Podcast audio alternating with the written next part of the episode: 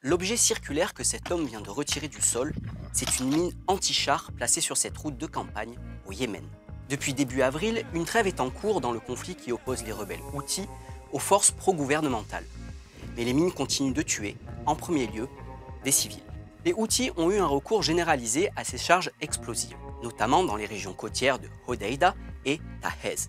Des citoyens et ONG se mobilisent pour neutraliser ces explosifs au péril de leur vie.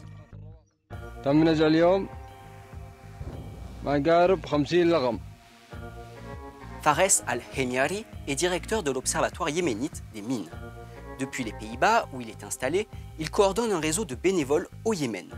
Leur mission repérer et signaler les mines aux équipes de déminage.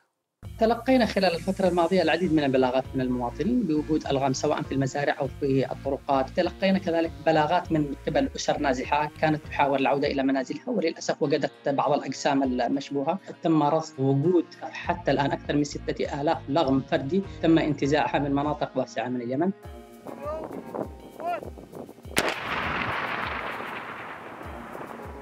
هناك الألغام التي ادخلها الحوثيون أيضا بشكل مكثف وهي الألغام البلاستيكية وربما هذه ستشكل خطر كبير على الحاضر وعلى المستقبل لأن هذا النوع من الألغام لا يمكن له أن يتأثر بالصدى.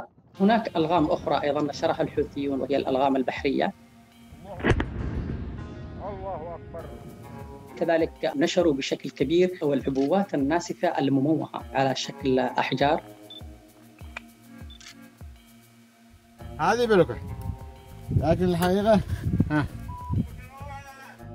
اصطادت هذه العبوات الكثير من المدنيين بشكل عام منذ عمل المرصد في العام 2019 وحتى بداية أغسطس.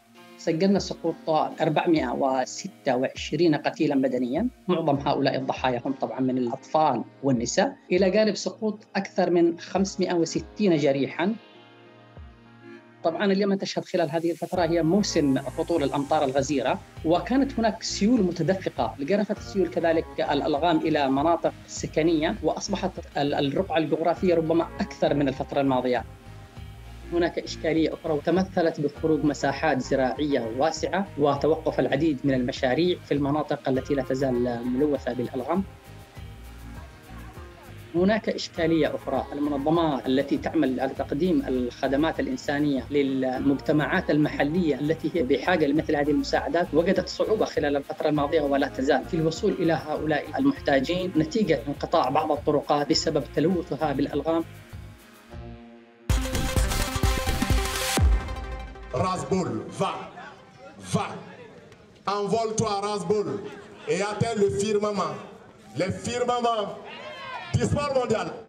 Un filet à 1 mètre de hauteur, un terrain de 30 mètres de long et 4 joueurs qui se renvoient un ballon en tirant un ras de terre, ça s'appelle le rasball. Et c'est un sport créé à Bobo Dioulasso au Burkina Faso.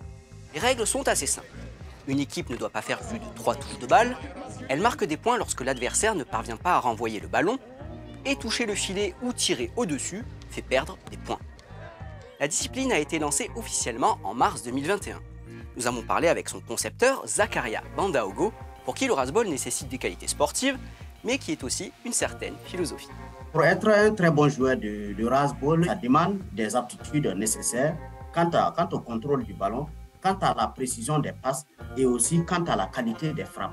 Puisque les frappes doivent se faire en ras de terre sans que ça ne puisse toucher le filet. Et il faut aussi avoir de l'endurance parce que le rasball se joue en 25 minutes et le vocabulaire utilisé dans la réglementation euh, du Rasball a un objectif de promotion de la culture du Burkina Faso. Le terrain du Rasball euh, s'appelle Zangayare, qui est dans la langue bissa. En français, ça veut dire la clairière. Nous avons le maga, qui est le fait de frapper euh, le filet avec le ballon. Le maga, ça c'est le djula qui est parlé dans le Grand Ouest. Lorsque vous tirez le ballon et que le ballon passe au-dessus du filet, Là, vous commettez en fait une faute également qu'on appelle le loni, qui est dans la langue sang. Vous voyez un peu, c'est un sport euh, de cohésion sociale, c'est un sport qui permet de véhiculer l'image du Burkina Faso à travers l'international. Le Rasbol a eu droit à son premier grand tournoi en juillet 2022 à Bobo Dioulasso. 22 équipes y ont pris part et son concepteur se dit très satisfait de l'engouement envers ce jeune sport, mais il vise encore plus haut. mon rêve, c'est de faire inscrire le rasball parmi les disciplines sportives jouées aux Jeux olympiques. Ça serait une fierté de présenter cette discipline sportive-là au monde entier lors des Jeux olympiques en 2024.